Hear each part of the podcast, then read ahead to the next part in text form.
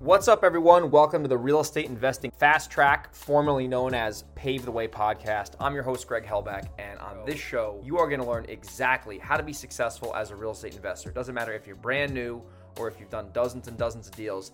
This is a podcast you're going to be able to listen to that's going to give you actionable, specific advice on how to be successful within real estate investing. I'm going to interview top notch real estate investors each and every week.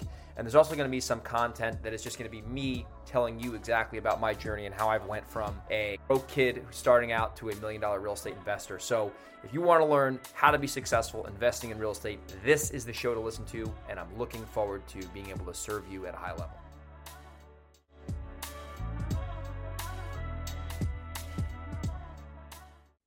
Eric Brewer, third time on the show, man. There's a reason for that. You know your stuff. So thank you for coming back on. Thanks for having me. I think this is the first time I've ever been on a show three times. Well, it's funny that you say that because the first time you came on the show, I was in my old office down the street from here, and you were really not on social media that much. You probably didn't do too many interviews. And now you're everywhere, like BiggerPockets. You're going to be on CNN before you know it, and Fox. You're going to be all over the place, man. yeah, I don't know. It'd be one of either one of those. I might hold off just a little bit longer, but yeah. Uh, no, it's pretty cool. It's been a, it's been a cool development. Um, yeah, the first time we talked, it was might have been the first podcast I'd ever been on, to be honest with you, because I think you and I got connected through John Martinez and had geeked out on some sales stuff together, and you invited to come over and talk, and I didn't have much to talk about, but somehow we made it an interesting 45 minutes or so. But uh, yeah, it's pretty cool to be back for a third time. I appreciate it. I'm looking forward to it. My pleasure, man. Well, you only did like 3,500 houses at the time. So, you know, you didn't have that much experience. You know, I don't know if you're qualified, but now I think you're a little bit more qualified. Yeah. A couple houses here and there in Pennsylvania. Yeah. I always call you the PA king, man. All my buddies, I'm like, oh, you're a PA? You know, Eric Brewer? He's like the king of PA. And they're like, oh, I know Brewer. I'm like, you probably do. Yeah. Um, that's funny. Well, let's get into it. So you you mentioned the sales word here, and this is something that I know you like to talk about. I like to talk about. A lot of people they have challenges with sales. They don't understand it. They don't look at it in a systemized, uh, you know, manner. So let's just kind of cover like what are your like if if we're going to really look at sales from a high level today and, and make this a really tactical podcast. If you're training someone, I know you're not involved in your business as much anymore, but if you're going to teach sales training, like what are the the pillars that you like to teach someone so they can take it and they can go out and execute it because a lot of people they really have an issue with the the sales aspect with sellers. So I think there's a there's a couple like fundamentals, right? Like I think if you look at the basics of sales, most people probably have half of it right. Um, and the other half um, you know, can make or break whether or not they get a deal. So um, for me, some of the, you know, without getting into the, the, entire process, I think if I were to look at what most people might be doing now that I think they should do differently, that would drastically impact um, the the outcome or the results that they get. Over the phone, I think far too many people disqualify motivated sellers. We've actually gotten so good at disqualifying unmotivated sellers. We now can disqualify a motivated seller. That's how good we've gotten, right? We can actually talk somebody out of selling their house.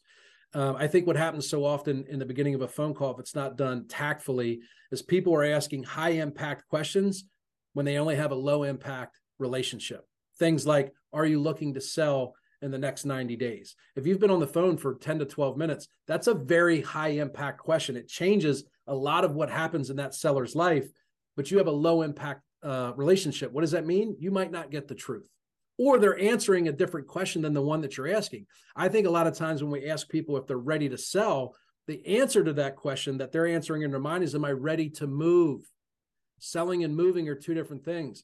You and I can write a contract today. You might not need to move out for 30 days. We offer a sell and stay program here where people can stay for up to a year in their house after I've bought it.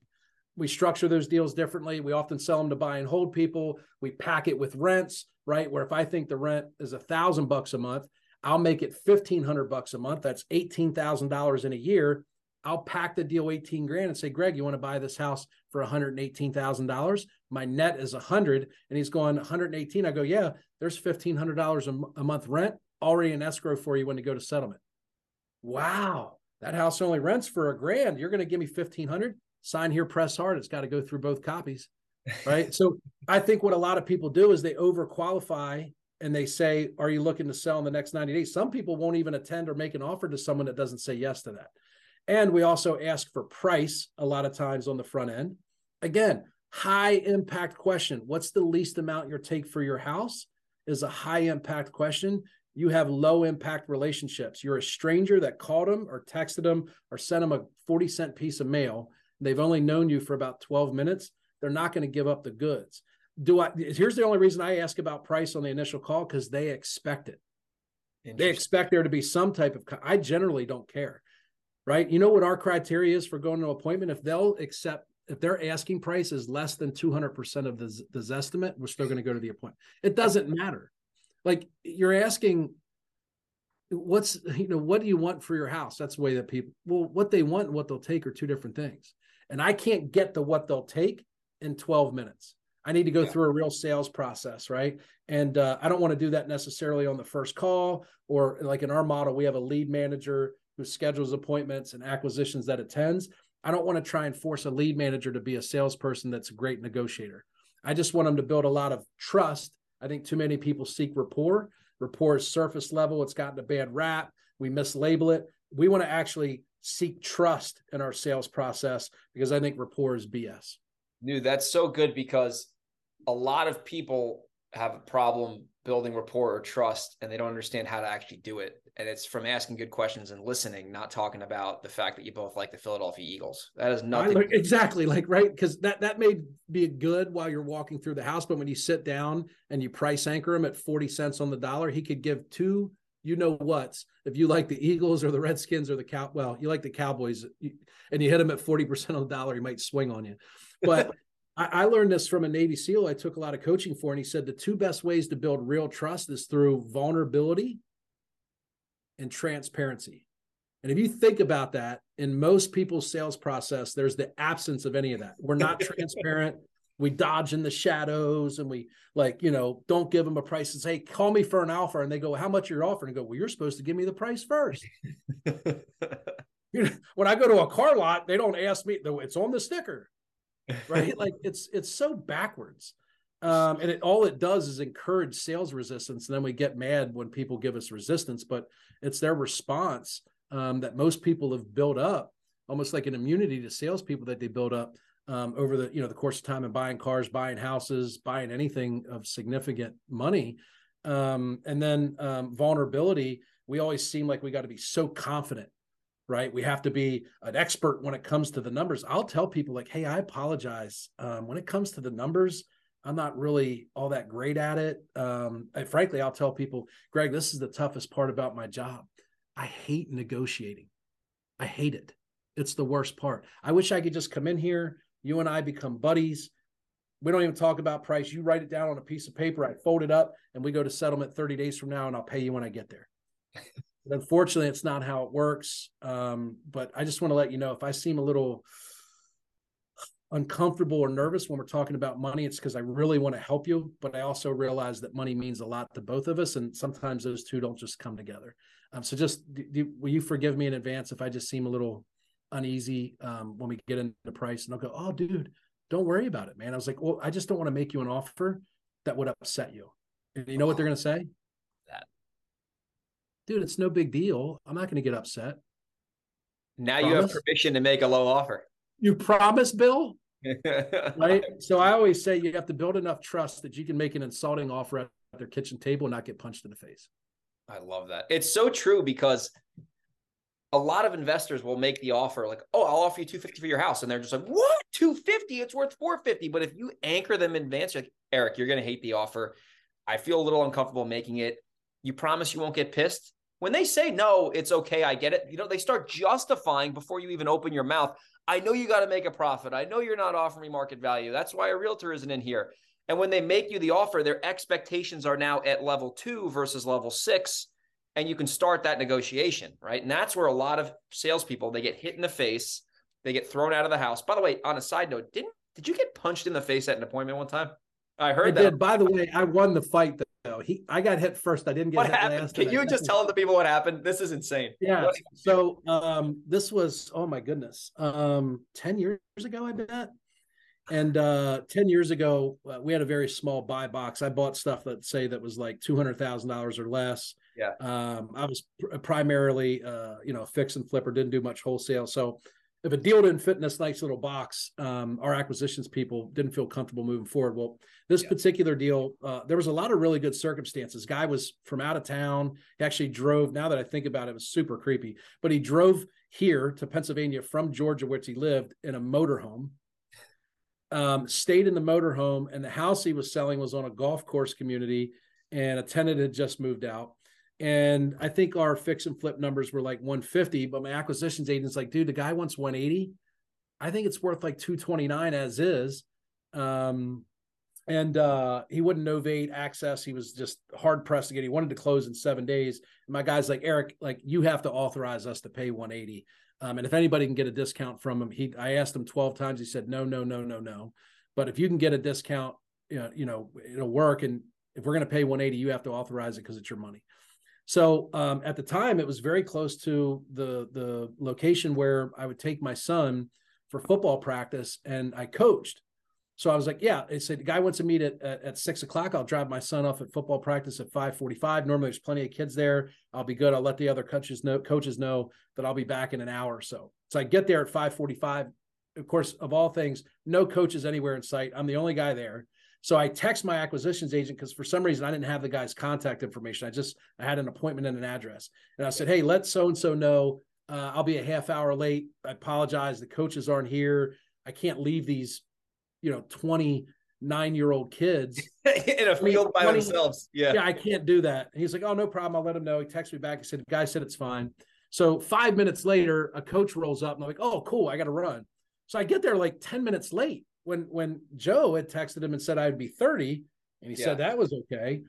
And I parked at the bottom of the hill, and he was standing up. There was like a slope driveway, and he was standing like just off the front porch out on the sidewalk, and he had like a very aggressive stance, yeah. which I didn't think much of. Like whatever, the guy's got a lot going on. So I come up the driveway and I get 20 yards away. I'm like, "Hey, Bill, what's going on? Good to see you. Thinking I get there." And he says something I don't quite make it out and he repeats it. And he goes something like, "You better pay me thousand effing dollars." Did I lose your video? Yeah, but I can still hear you. He goes, "You better pay me a thousand effing dollars for making me wait fifteen minutes." And uh, I said, "Well, maybe we can work something out if we get in the house." Bam! Like I literally, I was starting to tell the guy, like, "Yeah, no problem." Thousand bucks, I'll work it into the deal. And he, halfway through deal, he punched me in my face. Oh my like, god! Just you, you I'm, by yourself. Just it's six fifteen in the afternoon in uh, I don't know August or September, so it was daylight out, and it like shocked me. And at first, I was like, "What is going on?" And then like instincts kicked in, and I like bear hugged the guy and drove him back into the front of the house. And I remember like he he like slammed into the wall, and I remember seeing like his head like kind of bounce off, and I was like, "Oh my god, I just killed the guy." Oh and uh, he like fell to the ground, kind of slumped over, and I like standing over top, and I was like, "What the f are you doing?" And uh, I just like went down and got my car, called the cops.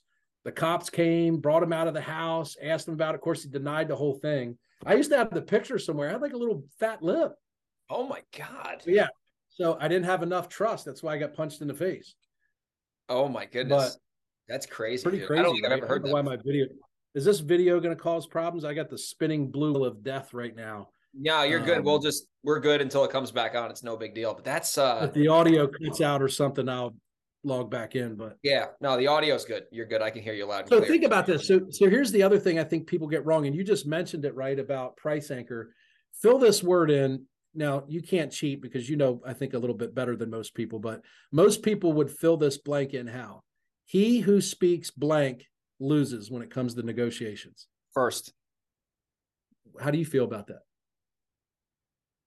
Ah, uh, it depends. I feel like it depends. I mean, if there's two schools of thoughts to it, I'll give you my my honest opinion. So, I've had this happen on in in two circumstances. So I've had I'll give you one example of actually I can give you two examples. So I had a house. This was a while ago.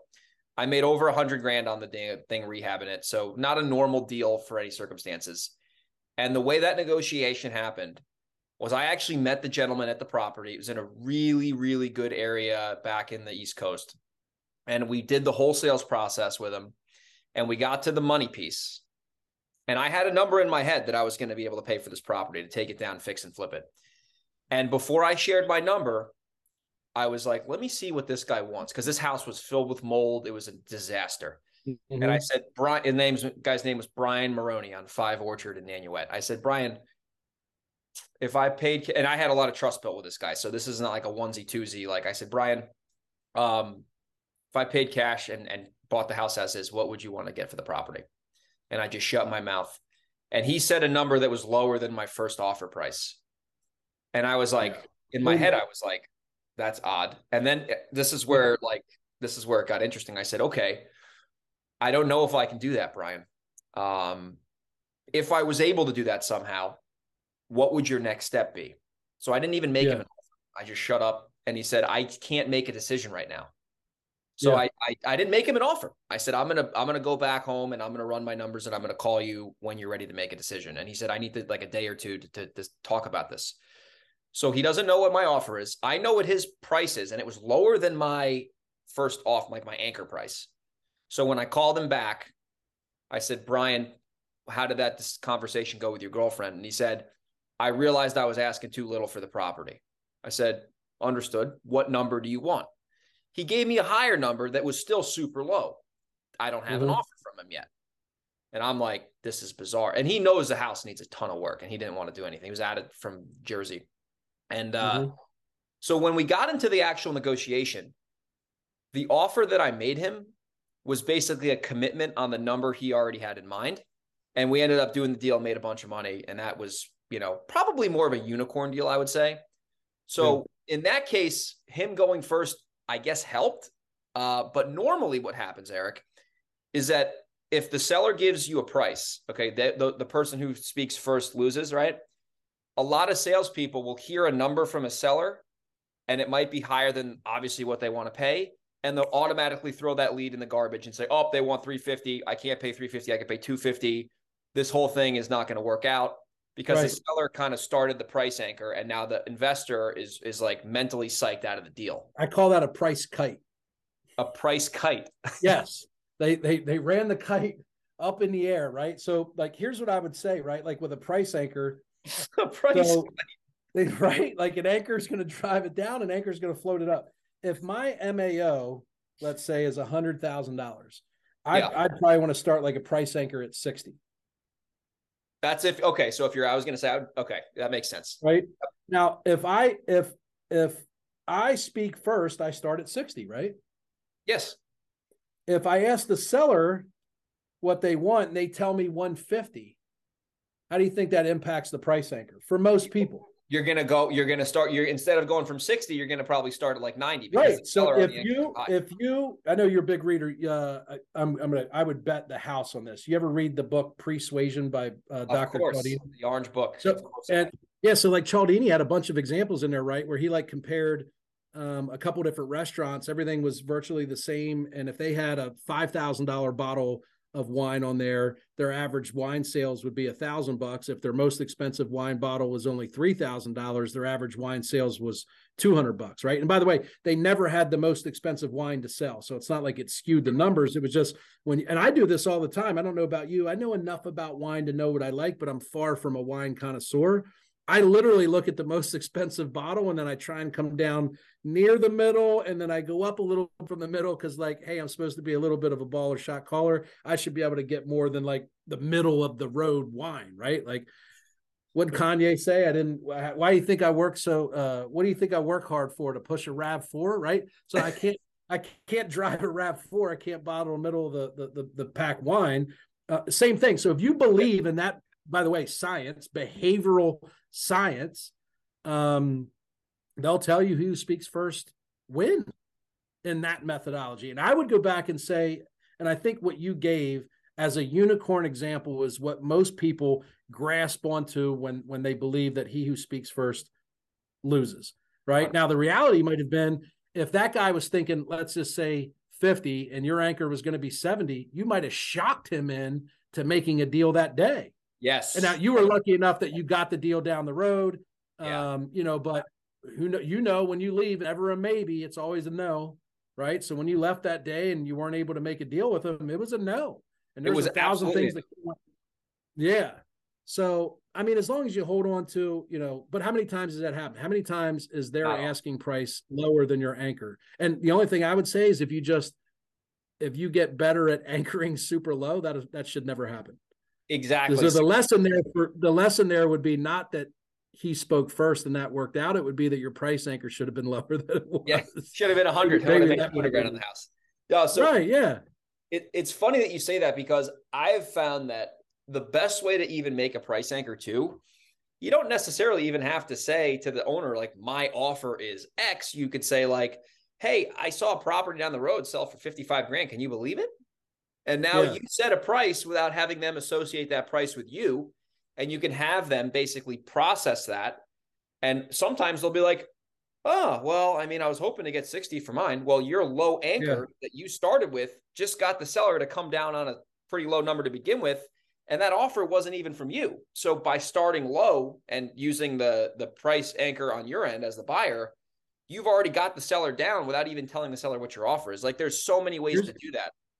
You know, here's a here's a good one for anybody that does investing in areas where public auctions are popular. I like to do this one, and I'll say, Greg, um, uh, you know, as a uh, investor, car dealer, uh, yeah, I mean, lots of people go to auctions to get a good deal. Um, you ever seen any? You go, yeah, yeah, I see auctions all the time, blah blah blah. And I go, so we go to a lot of auctions. Um, we we buy quite a bit of homes from there, and uh, I've been in auctions before on homes, sort of like this where like the high bid from i don't know 15 20 people that came to the auction high bid might be like i don't know i've seen it 50 55000 dollars. Um if you were the seller of the property that day at that auction what would you say if someone bid 55 right now go hey i just want to let you know uh, by the way because a lot of times that's a hidden deal killer right? Like where people uh, particularly if i'm meeting with like an older person um the public auctions a lot of times what we're competing against because it's as is. They can sell it and close in 45 days. Um, it's a very simple process. So I'm doing two things. I'm price anchoring, but I'm also letting them know that, hey, if you thought about taking it to an auction, you're going to get 55 grand. Right. So that's enough. I, I like what I, you know, I call it like blame the third party. So if they get a third party offer. Yeah, they're they're blaming someone else. And I'll be like, yeah, I've seen other investors around here buying homes like this one for 60, 62 uh, does that kind of match up with what, what you were thinking? And they'll go, 62, that's crazy. I'll go, yeah, I don't know how they're getting away with buying it. yeah, just, that's freaking crooks. Um, but uh, yeah, so I'm I'm really big on, and that's that because that's why most people don't want to to start the price anchor, right? It makes them nervous because like if I know I can pay a hundred, if I offer sixty, I could blow the deal. But if you really have trust you could literally offer them zero and you're not they're, they're not going to be upset right? 100%. Um, so yeah i think that, that, your ability to be able to start with a price price anchor has a lot to do with how the first 30 to 45 minutes of the call or the appointment goes and they're going to give you permission to to start off low. I mean they're not saying like go ahead and start low but it's what they're saying right? They're like hey man it's okay. I understand. You got to make a profit. No big deal. You're not going to hurt my feelings um, so yeah, I'm, that's one of the things that I think most people have wrong. I, I I'd always want to go first. Well, especially too when you can when you can indirectly make the offer, like you just mentioned, like, oh, I've seen houses sell for 60 grand. What are your thoughts on that? Now they're yeah. not getting mad at you, they're getting mad at the the fact, right? right. Oh my god, that's crazy. I know, I know. I mean, I, I couldn't believe it either. I mean, shoot. Sounds like that's certainly something you wouldn't consider. And now you can, you know, have them start, you know what I mean? Like that low because if you're willing to pay 100 and you start at 60 and they say no to 60 and you made the first offer, like now you can like I always say you could always go up. It's hard to come down. Like especially too with with sellers. It's like when you lock up a house and you're at one price and you realize you screwed up and you got to come down. They're going to feel a lot more pissed off because they thought they were selling for X.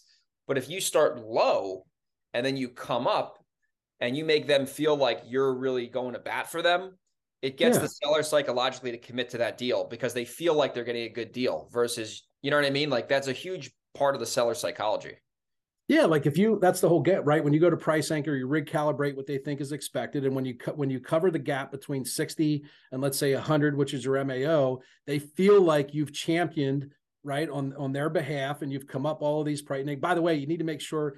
I think the other thing a lot of people miss is they don't offer an explanation for the difference between where they started yes. and where they're going to go. There yes. has to be a give and take, or at some point they're going to go, So, wait, what happened? did you just try and rip me off a few minutes ago? Like at some point, that's now, are they going to, people are going to, they never say that. Well, of yeah. course, they're not going to say it. Right. But that's what maybe let me think it over, or I need to check with my wife, or I'm just not quite sure. You got to remember, like, we are, are skilled communicators. We study a lot about what to say, what not to say, the tone in which to say it, how fast to say it. Consumers don't do any of that. They don't, they're not skilled communicators. Right so a lot of times they don't say anything, which makes it super hard for us to overcome objections, or they say one thing and they mean another. And then we start trying to solve a symptom, not the actual problem. Um, so I think you just got to remember that, you know, most consumers, probably 99% of the people we deal with, are not great communicators. You got to really try and go two or three layers deep to say, well, you know, Greg, when you say, here's another thing, people go, um, well, I'm going to get four or five offers. I like to say, well, you know, I think that's a great idea. I mean, honestly, if you want to get the most money, I would get 10. I mean, this process only takes, I don't know, an hour, an hour, hour, hour and a half. Um, so for you to spend 15 hours to get, I don't know, sometimes you can get two, three grand more for your house. Like, why not spend 15 hours to get an extra two grand?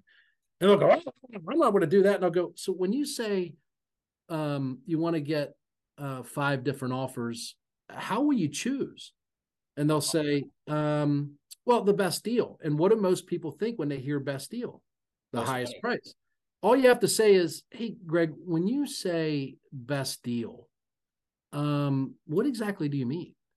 Oh, I love and that. it might be um, who can close the quickest. It might be well, whoever gives me the biggest deposit. It may, whatever. It doesn't matter what it is. What it is should be the focal point of your compelling offer right? Because everybody else just goes, well, I can close in two weeks. We're the best. We got better business bureau. Like whoever runs into a client goes, yeah, you know, we're the second best buyer in this market. Nobody. Nobody. They all say the same stuff. So you're not doing anything to separate yourself. Ask that one question if you're listening to this.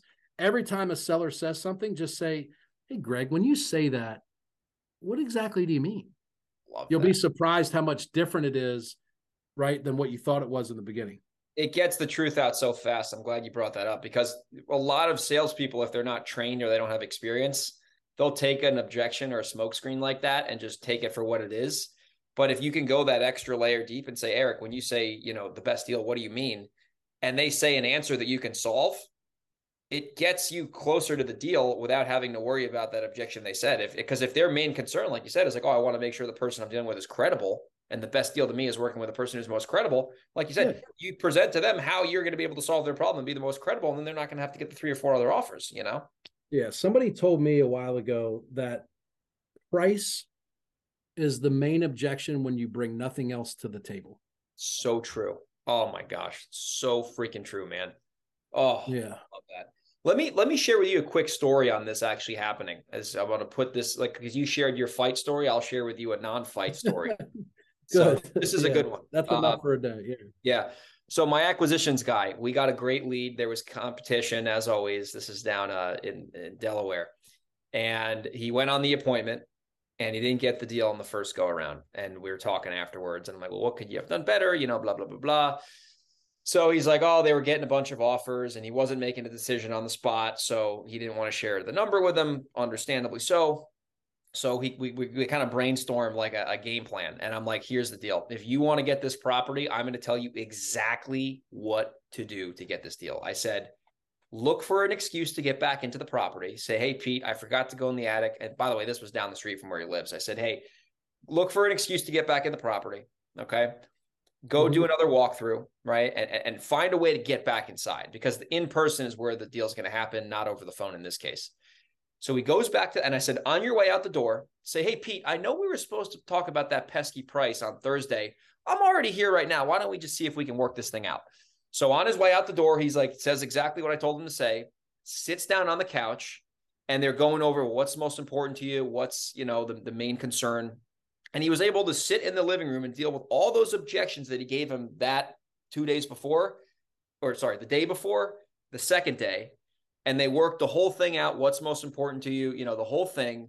Got the whole deal made on the couch when there was apparently other investors coming that same day. They canceled the appointment, signed the contract with him because he was able to get into the the the appointment again and really find out the root cause on why he didn't want to sell on the spot. And the reason was he wanted to make sure the buyer he was working with was going to be able to do what they say they were going to do, the credibility, the best deal possible. You know what I mean? And even though we got the property less right. than the competition, but that yeah. little extra appointment got us a $35,000 deal when the next guy in line was just trying to give him an offer. You know what I mean? And he built right. the value there.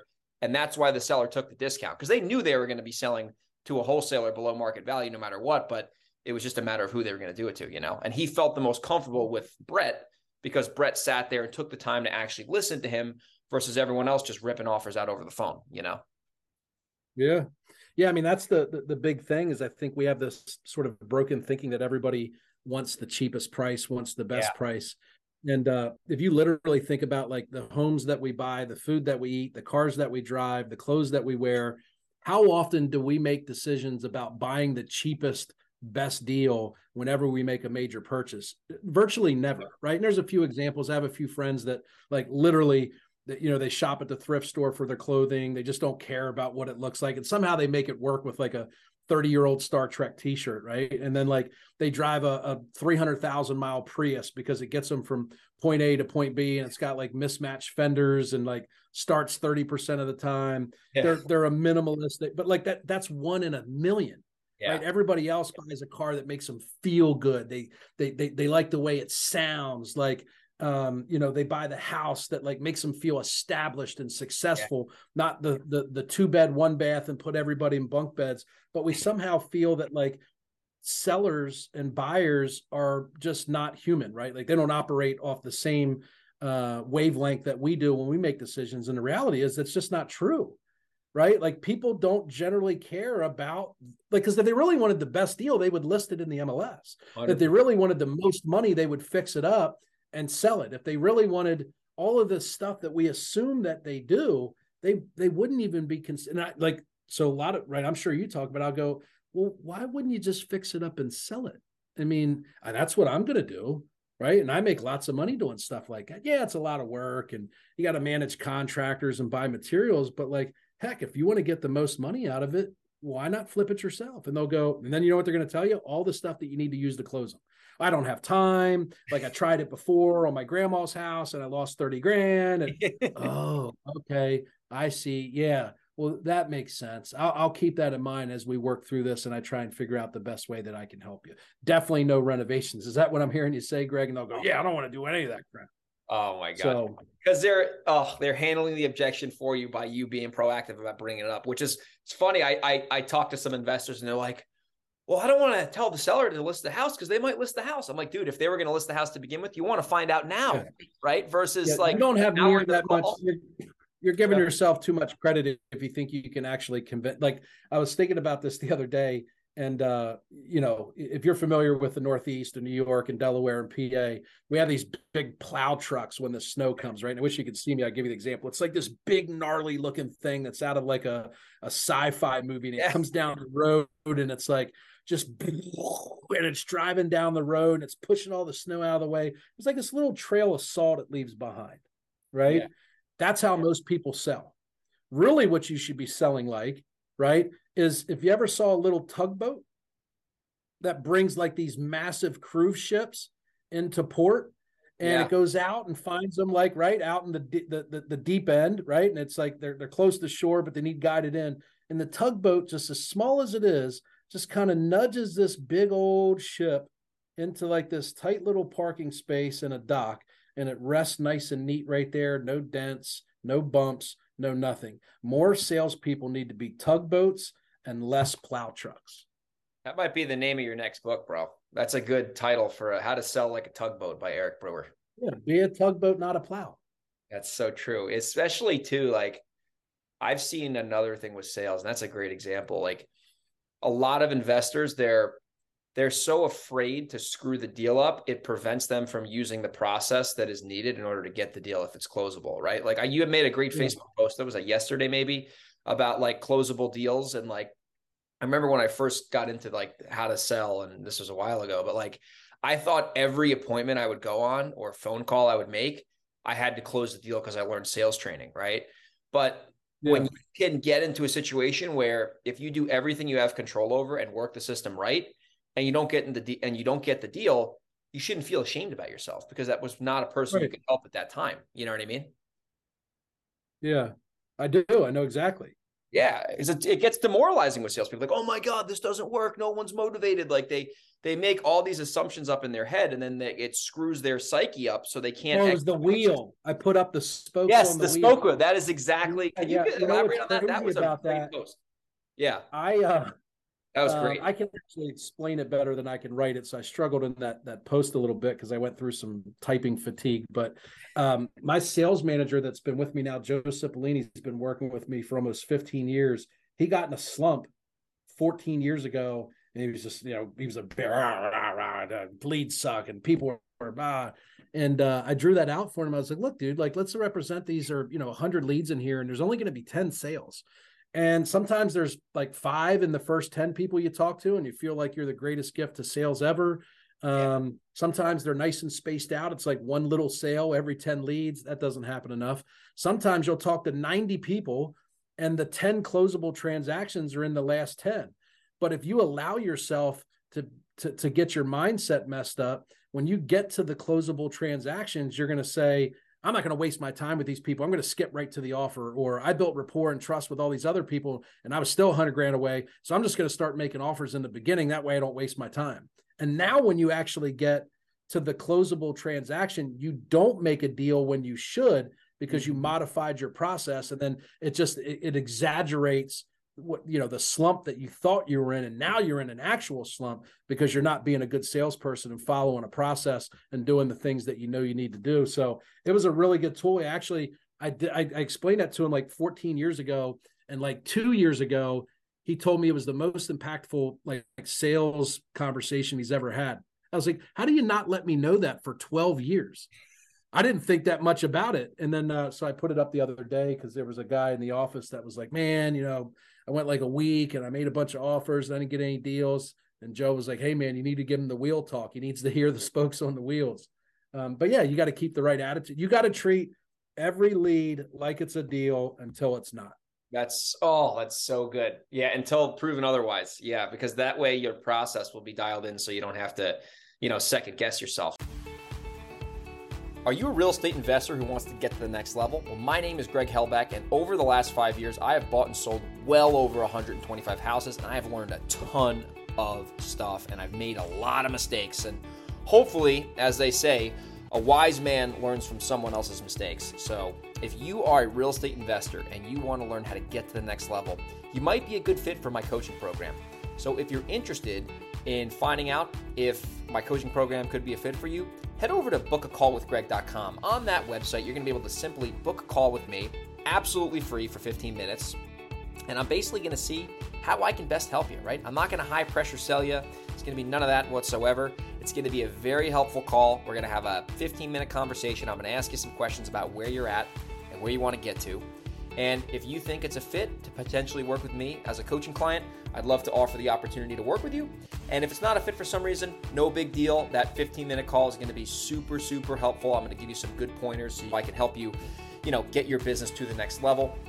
There's two types of people I work with. The first person is the person who's brand new. They might not have ever done a deal before, and they really want to learn step by step how they can get their first deal, right? That's the first person. The second person I work with is someone who might have done some deals. Maybe they have, you know, a deal every other month coming in, or they just have inconsistent income and they really want to learn sales and marketing strategies so they can consistently get two, three, four, five deals a month in a formulaic way. So, those are the two people I work with. If that sounds like you, I'd love to hop on the phone with you for 15 minutes, see if you're a good fit for our coaching program.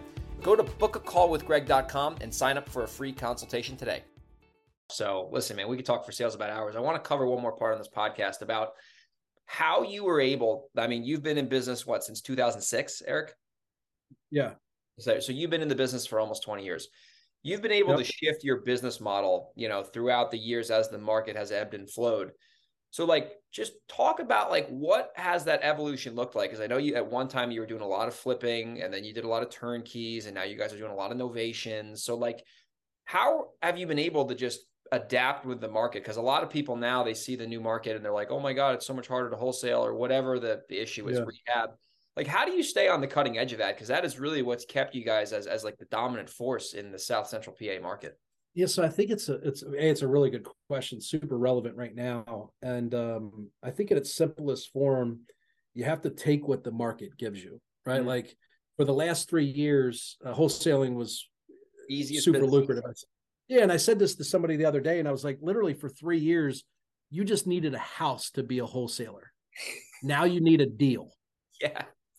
Right. Like you could sell houses; they weren't even deals, but now you have to have a deal, right? So, um, I talked about this before, where I started doing turnkey uh, like four or five years ago because it got really hard to buy wholesale deals, right? Like everybody talks about how great it was um, to be able to sell houses the last three years, but it got really hard to buy yes. because there was way more competition. Yeah. Um, right. And uh, for the first time that I can ever remember, you could actually list a fixer upper on the MLS and sell to a retail buyer. People were doing crazy stuff. Um, so I think you have to be aware of what the market will give you. Like right now, what the market's giving us is FHA, VA buyers that need a little bit of seller's help um, obviously, have to get an appraisal because FHA and VA both have condition reports associated with that appraisal, um, and they want to get home inspections. Those are those buyers right now are paying top dollar. They're out in full force, and I'll tell you why. Those people could not buy a house the last three years. They were getting bullied by hedge funds, bullied by conventional buyers. Um, they would have to waive appraisals, which they can't do on an FHA VA loan. So those people couldn't capitalize on 3% interest rates. They couldn't get an offer accepted. When there's 15 offers, I promise you the first one to get crossed out off the list of possible options is an FHA VA buyer that needs 3% seller's help. Yeah. There was a guy just tagged me today who we taught novations to. He signed up December 15th. He's closed six novations between uh, December 15th and whatever, what's today, January 10th? Yeah. Um, yeah. And the HUD he just posted, he said it was his largest profit deal um, in a while, maybe ever. He, there was a three hundred forty thousand dollar house. He gave up ten grand seller's help on the HUD. Those deals were like that buyer wasn't getting ten thousand dollars seller's help before, right? Wow. He obviously had it baked into his profit. So you know what's the market giving us right now? If you can figure out a way to get your deals, whether you're a wholesaler, whether you do novations, whether you do fix and flip, whether you do wholesale, if you can put your properties in front of FHA, VA buyers, you will get maximum amount of money for your house in the shortest period of time. Hundred percent. So that's that's what the market's giving you right now. And if you can hang in there long enough, all of the circumstances, the high interest rates, increasing unemployment, the recession, all of that stuff that's hurting our buyers right now is also hurting sellers. And it's going to take a period of time before you start to see some of these deals come down the pipeline. Like pre foreclosures are right now are getting much um, more prominent, right? Well, you couldn't, there was no pre foreclosure during COVID and the year after because you know in crazy states like you know California and Pennsylvania you weren't allowed to foreclose, so there weren't any pre foreclosures, right? Yeah, now, yeah. Now it's catching up. It's yeah. The forbearances are expiring. Um, I bought a house last last week. We closed. I don't know five days before he hadn't made a payment in two years, and he had a, a forbearance agreement that extended almost two years, and it was a VA loan. His interest rate was like two and a half percent, um, and we bought it sub two.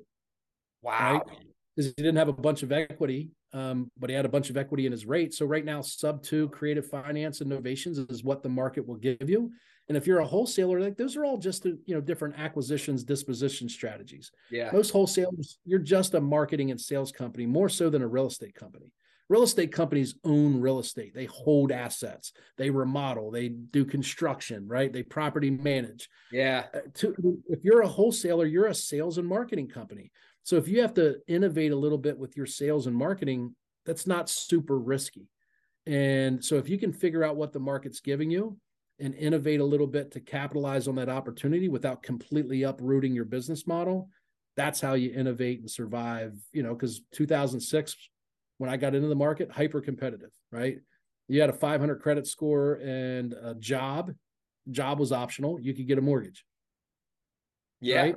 And uh, everybody was flipping houses. 2008, uh, 90% of my competition went out of business. Um, so I had a great opportunity to buy stuff. I was buying HUDs for 30 cents on the dollar. Um, I didn't even have to do direct to sale. You could buy bank owned properties at, at wholesale value, but you couldn't sell them to anybody because nobody could get a mortgage. Right. and everybody was out of work. And, uh, you know, so by 2012, 13, it started to recover and slowly, you know, wholesaling became more popular, more people were flipping homes. Around 2015 or 16, it became super competitive again. So I pivoted back to direct to seller, got out of fixing and flipping, started doing some wholesaling. Um, 2017, I started doing turnkey because nobody was competing on turnkey properties. I was buying three bedroom row homes um, in the city that would rent for 1200 and I could sell for 120. Most flippers weren't fighting over that stuff. They were looking at, you know, the more expensive homes with bigger spreads. So that's what the market was giving me. And I could sell them to turnkey buyers that didn't care about the color of the shutters or the interior design. They were just simply looking at it as a, a an ROI, right? If they were buying on the 1% rule, it's the people that a lot of like Wall Street Journal called them laptop landlords. That's who I sold all my turnkeys to. Laptop landlords, guys that uh, live in California and Utah and Washington State, where the price of you know real estate is say median price is six hundred thousand dollars, they can't buy income producing properties there. They no. can buy a PA and, and use a good property manager, um, and they can buy income producing properties here. Right, their million bucks goes a lot further in Pennsylvania than it does in California, and they're all you know our our turnkey buyers were uh, high income W two employees. So, you know, they weren't looking for a side hustle. They wanted something close to passive. So turnkey was I killed turnkey for four or five years. Rates went up to 7%, crickets. Because, you know, something that was cash flowing 300 bucks a month at 4%, when it went to 7%, it was negative cash flow. So my turnkey business was brought to a screeching halt. So we've gone heavy, heavy, heavy novation right now, sub two, um, and more fix and flip because I can get more of my deals in front of FHA buyers and VA buyers. Um, so that's what we're doing right now. No, it's it's it's cool to see how you've pivoted like throughout all these cycles over the last almost 20 years like the turnkey business when you have low interest rates in your area i mean you're in like york i'm assuming most of these properties are in like york pa these row homes yes right? york york and harrisburg uh, yeah uh, like we, we did really well with row homes three bed one and a half bath row homes you know, it's funny you say that because we do business a lot in Wilmington. Like we just locked up a house today in Wilmington, Delaware, and it's like the same thing. There's like these row homes. They're pretty cheap. They cash flow pretty well, and you can get them for like mm-hmm. nothing, renovate them, and and yeah, someone uh someone like you know at it in California would be like, oh, that's a great deal, you know, which it is from a, an yeah. ROI standpoint until the interest rate seven percent because they're still right. getting a bank loan, you know. So. Yeah. No, that's awesome, man. So now, what do you see happening in the next? I mean, obviously, no one has a crystal ball here. We'll kind of end the show with this. What do you see the real estate market doing in the next 24 to 36 months if you had to guess? Obviously, you're in collective genius, you you know, a lot of smart people in there. Like what what are you hearing from people and what do you think will happen? Because a lot of people now like they just don't know what to do. They're like, "Oh my god, is the market going to get worse? Is it going to get better? Are rates going to go down?" Like what what are you kind of looking at in, with your business cuz you guys got a huge team down in PA. Yeah, so I think it's very very market specific. I think what happens in Phoenix, Arizona, versus what happens in York, Pennsylvania will look drastically different. So I wouldn't dare try and, you know, predict what's going to happen anywhere other than where I live because I can see things happening and notice trends and I see it firsthand. Um, we have a massive, massive shortage of inventory in our market. Um, I pulled up a deal the other day, didn't understand why it wasn't selling wholesale and the numbers seemed good. So I comped it out to see what Reno and ARV would be if we were to keep it. And this particular house is like a 189 house in a, a good school district up here. And um, I pulled between 150 and 250 in an entire school district. There were two homes available. Wow. Two. Right now, that's a big 150 to 250. That's a hundred thousand dollar, you know, uh, spread there. Yeah. And um, the median price here is around 250. So like if you have something that's at the median price and you're one of three properties, by the way, the other two were not renovated. They were, you know, uh, I didn't I don't remember all the details, but they weren't super attractive homes. It's probably why they were even active or available. If my house went on the market at 199 today, it would sell in five days. So in our market, um, FHA VA buyers are still paying a premium for for property. We're not seeing the crazy stuff like you know escalation offers way over list price. Although we did a novation the other day, we listed for two hundred nine. Um, I don't know. We might have four or five offers that sold for two thirty. Uh, that was in Millersville, PA. Um, so Lancaster County, Millersville, uh, pretty desirable. It's actually shockingly, it's the like top five places to retire in the U.S. Lancaster, Pennsylvania, where really? Really? I swear to you, yeah.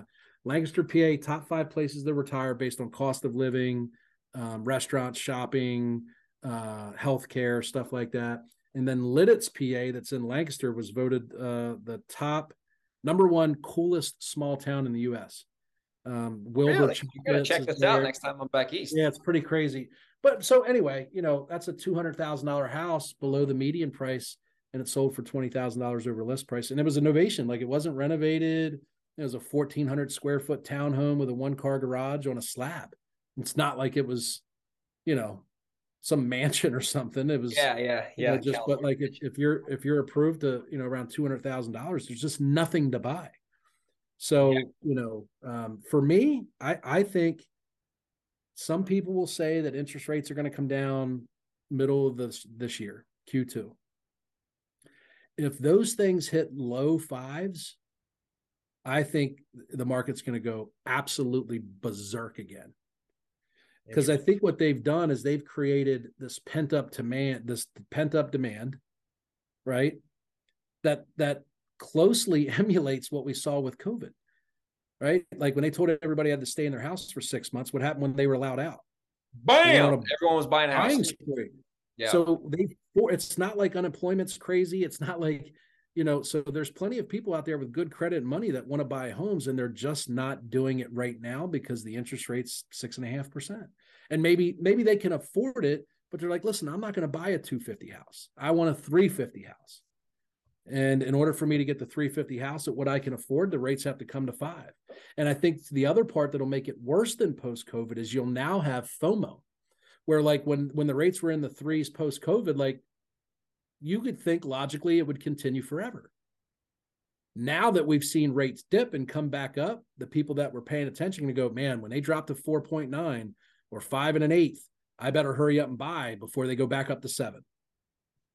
And that's so, yeah, that is a very smart prediction. Not saying you're an economist. Or nobody was saying that when rates were three percent, right? Like the media wasn't talking about like they talked about how historically low they were, but no one said you better hurry up and do something before they go to seven. And that happened like in a flash. Yeah. Right. Like it was the the the, the fastest raise in interest rates I think we've ever seen, ever in at least 40 or 50 years, That's right? Crazy. No, it's accurate. I, I think that's accurate. I mean, listen, who knows? You know, will time will tell, but I think it's a very uh, legitimate uh, prediction. And and uh, you know, the, the, the truth is, you got to just be willing to be adaptive. So, Eric, if people want to check you out, what's the best way to follow you online? And then we'll uh, we'll end the show. Instagram, Eric underscore Brewer, invest underscore. Beautiful. We will put that in the notes. And Eric under Eric underscore Brewer underscore. Yes. Beautiful. We'll put that in the notes and uh, we'll talk to you soon, Eric. Have a great rest of your day. Thanks for coming on the show. Thanks, brother. See you, man. Later. Hey, what's going on? This is Greg Helbig here. And if you're listening to this, odds are you are a real estate investor. And a big question that I always get asked is Greg, how do you get your deals? So I have the answer to that question. The main way that I get deals, and it's been this way for years, is through direct mail marketing. Now, direct mail marketing is certainly not easy. But if you have direct mail dialed in the right way, it is profitable month after month after month after month. So I'm actually going to give you a free guide, which is my top five direct mail mistakes. So if you want to check out my guide absolutely for free, go to directmailclass.com, put in your name and email, and you will get my guide, which is my top five fatal direct mail mistakes. If you just use that guide alone, it will make you a much better direct mail marketer. So if you want to learn how to optimize and become very successful finding deals through direct mail marketing for your real estate investment company, go to directmailclass.com and get my free guide.